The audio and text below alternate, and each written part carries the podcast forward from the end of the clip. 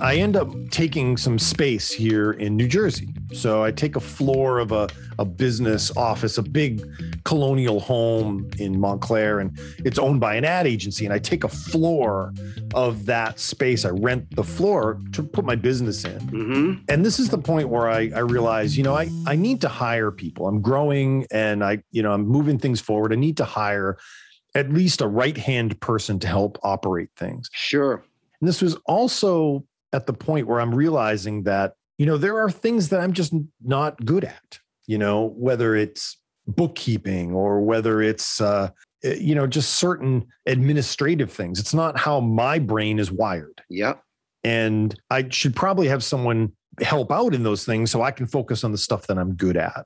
And that would be, you know, selling or building the business, you know, kind of business development, but also obviously producing and the technical stuff. Uh-huh. Yeah. This is really the period where I start hiring people and start becoming an employer, which, you know, really marks the second half of my last 20 years. Uh-huh. Some of the best and most quality people I've ever met in my life. You know, I was fortunate enough to meet and hire them as team members and bring them on board and help train them and give them their starts, you know, in their careers. Mm-hmm. So first things first, you know, so I have this little office, right? I got a floor over here in New Jersey, and, you know, the universe operates in weird ways. There's a knock on the door. This is right around 2008 now. And what do we all know happens around 2008? Like the Great Recession happens and, you know, Bear Stearns and Lehman Brothers collapse. And yeah, there's a knock on the door. And it's a guy I know from the business, and he's going under. He's way over leveraged. Uh-huh. He looks horrible. The business has been going down the tubes. He was mainly rooted in the DVD business, you know, put all of his rocks in that bucket, and it was going away. Sure. And here I was operating this small shop. And he said, look, I've got to hand this client over to you because I'm going under. Yep. And I said, all right, how can I help? And it was PBS. Nice.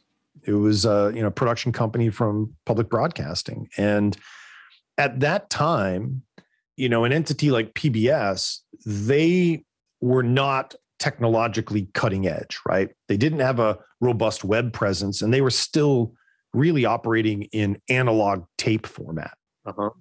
I mean, you know, this is going on 2010 almost. And obviously broadcast television was moving to all digital. They had been in a digital tape format for a while, but eventually it would go tapeless.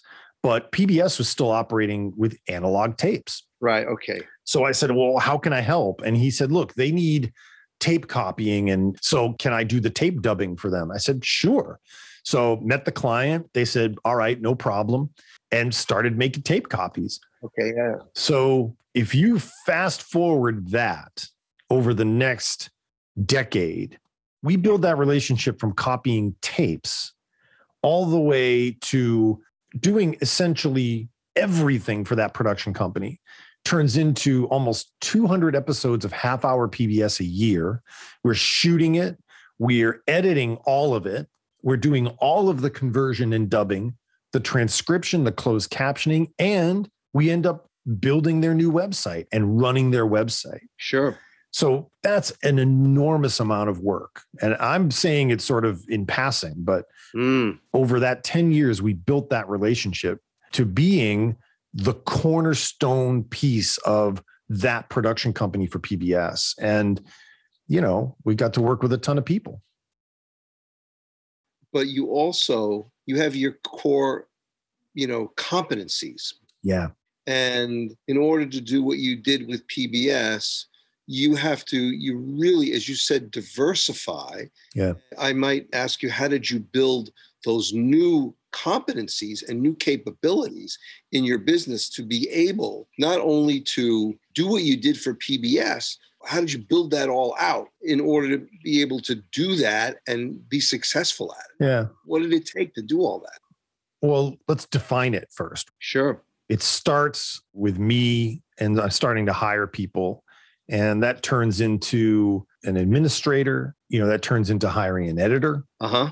The great Dave Amorato. Yeah. Just fabulous guy. Sure. And eventually I hire Kayla Galka, you know, now Steinmetz. Uh-huh. And she comes on as an intern. And then, you know, I sort of see like, wait a second, you know, her set of skills are exactly what I'm missing. Uh-huh. So the staff starts growing, right? So part of answering your question there, it's about human capital, right? It's about investment in the human skills that these people have. Yeah. And sure, everybody's a puzzle piece. You know, when I hire people and I do interviews, I talk about this, you know, everyone has strengths and weaknesses. And so it's about leveraging for success the strengths of people, finding that puzzle piece. Okay, Kayla was on her first day right out of college with me, you know, like, come on in, you're an intern, you're hired.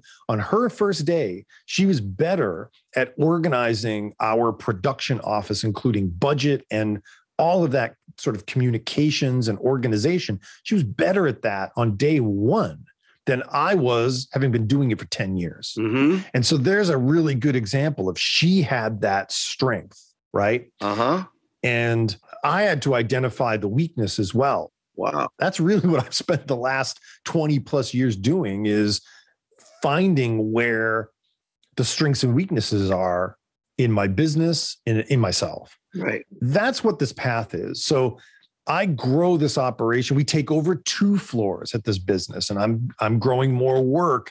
And so we start doing some editing. We're still working on other projects. We do DVDs for the band Fish. We have a billboard #1. Wow. We end up working with Keith Urban and Randy Jackson. We go to LA to work with Randy. You know, we're in Nashville with Keith Urban. That's cool. So then we are outgrowing our studio here in Montclair. I go to my landlord. I said, look, you know, we're having more success and we're growing. You know, we might need more room. What do you think? And he says, well, just give me notice when you leave. Yeah. So I move to the neighboring town, take over space in this industrial complex. And, you know, we get triple the space for half the rent I'm paying in Montclair, New Jersey. So nice. Great deal. And we have this big floor of post-production suites, and, you know, we hire a full-time audio engineer, and we have an in-house transcription team, mm-hmm. and we start building the staff and building the facility. And this just breeds bringing on more services and offering and providing value-added bundled services to clients. I get it. You know, that we can provide. We're not really taking risks. We're only doing things that we can do. Uh-huh. And that I feel comfortable taking on. I want to circle back with you and throw a quote to you. Okay. You caused me to remember a quote from Steve Jobs. Mm-hmm. And it seems to be appropriate in describing your leadership style and your human capital management style, which is Steve Jobs used to say, I don't hire people so I can tell them what to do. I hire people so they can tell me what to do. Mm-hmm. It appears to me that you've hired really high quality people that were able to tell you where you needed to go in your business, or was it somewhat of a combination? You know, this goes back to my history of training and nurturing talent, you know, and when I would meet with college students for internships, I would never read their resumes. Uh-huh. I would have a conversation with them. I want to know who they are, right? And find out, you know, how I can perceive their fit in the team, in the band of players, right? Uh-huh. That's always how I would be looking at the human that is in front of me to be part of the team. So my interpretation of the Jobs quote is, you know, look, he operated at a high level, right? And that combination of vision, but also just fanatic willpower, right? You know, and people talk about the reality distortion, right? That he would just will things to be because he demanded them. Yeah. There's the great book, The E-Myth, and talks about working on your business, not in your business. And any solopreneur that becomes a business manager and owner, that's a transition that you have to make. And that's a lesson that I've had to learn. And I think the kiss of death of so many small businesses is micromanagement. Mm, uh-huh. And it's not even the kiss of death of the business, but it's the kiss of death of the business owner, uh-huh. right? Yeah. Because you can literally drive yourself into the ground by micromanaging. Sure. So I've learned tons from the people that I've hired and that have worked with me. But you say, I guess my... Right. Admittedly, you say, though, I know where my weaknesses are. I learned where my weaknesses are. So when you're hiring people to complement your weaknesses and augment your strengths. Yeah. That's personal management 101, particularly when you're the CEO of the organization. Yeah. When you hire folks, it sounded to me like you're hiring them because they really know their stuff. You see their strengths, and then their strengths, you know, really bring excellence to your business. It depends. I mean, I think every hire or every position's a little different. Again, you know, in going through the hiring process with staff members, I would often say, you know, I'm hiring a person. I'm not hiring for a position, right? Uh-huh. This is what we're talking about. Is it a video editor? Okay, what do I need done? I need video editing done. Uh-huh. But in the process, it's really about the person. And it's not about, can you do these things? Mm. I need the staff person to do those things. But the real decision point is about who they are. Yeah. And, you know, a good example is Dave Amorato, right? Uh-huh. So he comes right out of college. He has a media, like kind of digital media degree. And he just knocked on my door. He just called up and said, hey, I'm out of college. I'm looking for a job. And I said, well, you know, I'll interview you. Come on in. Uh-huh. What was so intriguing about Dave, what really locked me in on him as a person, was he had a deep music background. He was a singer. Mm-hmm. And our conversation, you know, for the hiring process was probably at least half about music. It was just talking about that. Wow. And for me, I realized I could train him. Right? I could train him. He has some background. We share so much in common with the music world. I know how he thinks. So I'm way down the road already, right? And so I know I could train him, and I did immediately, and he started working on these projects. Well, guess what? A decade later, he is literally running all of post-production, along with Kayla Steinmetz, right? Running all of the post-production in my shop, being lead editor, responsible for nearly 200 PBS episodes a year. Yeah. That we got to deliver for PBS. It has to be right. There's no messing that up. And we did that for years. Uh-huh. And that's Dave. So you can look at that success and say, well, this is what we needed him to do, right? Be an editor, be perfect, and all of that, and deliver this quality product at a high volume and keep the client happy by answering emails in a nice way, which Dave did. Sure. It was really about who he was, right? And the fit that I felt he could be. And back to your question from before, well, did I see myself? Was that the goal of what I was doing? Well, I'm going to be doing 200 PBS episodes a year. Damn it. Like, no, right. That wasn't the goal, but that was the journey. Right. And we got there by putting the band together. Yeah. So those roles and how all of that stuff interplays, that's the blood and the heartbeat of the business for at least the last decade, you know, my story, the last decade. I really appreciate your view of human capital. Mm-hmm. A lot of times people in human resources say, where's the human in human resources? Yeah. And in terms of your hiring philosophy, you're looking for good people. You're looking for smart people. You're looking for people that you feel a community of interest with. You are looking for, and we're looking for, good people. And you knew that roles may change and that the business may change. But if you have people that are high quality individuals, yeah, that have a lot of intelligence and have a lot of skills, those skills that now have become of real high value in the business world, which were probably in the day you were doing that hiring, were not the skills that were so highly valued by other employers. Most people during that period of time were hiring people based on performance-based measures, task descriptions. Can you do this? As long as you can do this, I'm good with you. And that person becomes expedient when the business changes. Yep. But you are not looking for that type of expediency. You were looking to build relationships with your employees. Whereas when the business grew and the business morphed, mm-hmm. those employees you knew had the flexibility to stay with the business.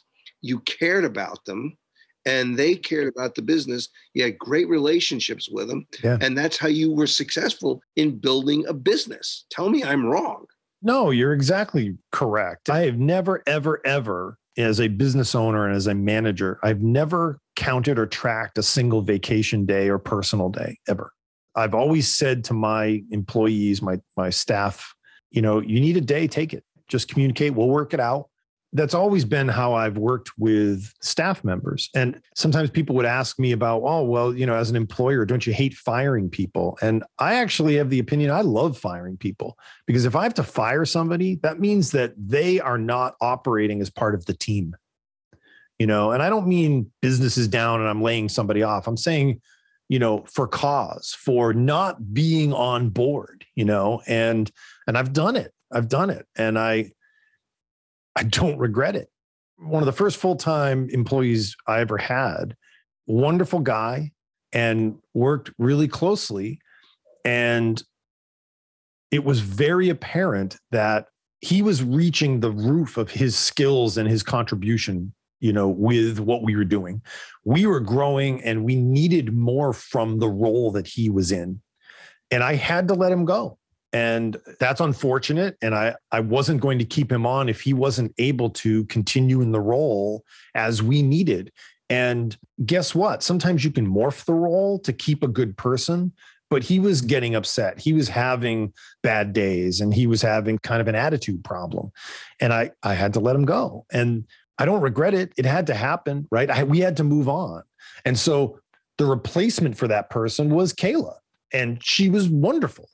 And it's time for her to move on now. She has to step out into bigger and better things in her own career. And, you know, she's married, you know, maybe she'll start a family, whatever, you know, but that's okay. Same with Dave. Dave has moved on now. He works for Disney, right? Mm-hmm. So that's all great. That's all cool. And my goal is to try to operate with integrity and be a person that my team can trust. And I could mention Andrew and Steve and all these other people that have worked for me. I would trust my family's life with these people, right? And that is where my perspective is. It's such an important point you're making, because when you build a company that's built on trust internally, that same trust also is conveyed to the client. They see that in the business. They see that the trust emanates, the trust flows, and that trust flows to your clients and back to you through your clients. Building trust is the foundation of building good relationships. Yeah. If you build trust within your organization, you're able to foster trust externally with your clients. Well, we've seen both sides, you know, I mean, look, we're really just talking about the framing of this, you know, the framing of what I do in the world as a producer. And I'm just doing what I do in the world. And I'm kind of reaching this milestone of 20 years. Uh-huh. I sort of feel, okay, well, I have a company. I've had a company. I've built a company. I've had staff. It's been big. It's been small. We've won awards. Yeah. I'm still just kind of on the journey, right? I'm just kind of doing what I do. And there's new stuff to come, you know, and there's new ideas and, you know, new challenges. It's interesting that after 20 years, you're starting to get a bit existential about the work you've done. But you say, I just do what I do. Yeah. But I think it's a lot more than that, Brian. I think it's that you do what you love to do. Yeah. And you have been doing what you love to do. You're being Brian Brodeur. And whatever that is in your mind at that time in your life that makes you tick is really what's driving your business. Yeah. And I think that's common with a lot of, quote, solopreneurs that really care about their business. Thank you for listening to the East Main Podcast. This is Brian Brodeur. Please don't forget to subscribe and share with your friends and leave us a good rating. We'd really appreciate it. If you want to drop us a line, you can, of course, visit our website, eastmainmedia.com. and follow us on social media at East Main Media. And as always, please stay safe and healthy. Thanks for listening.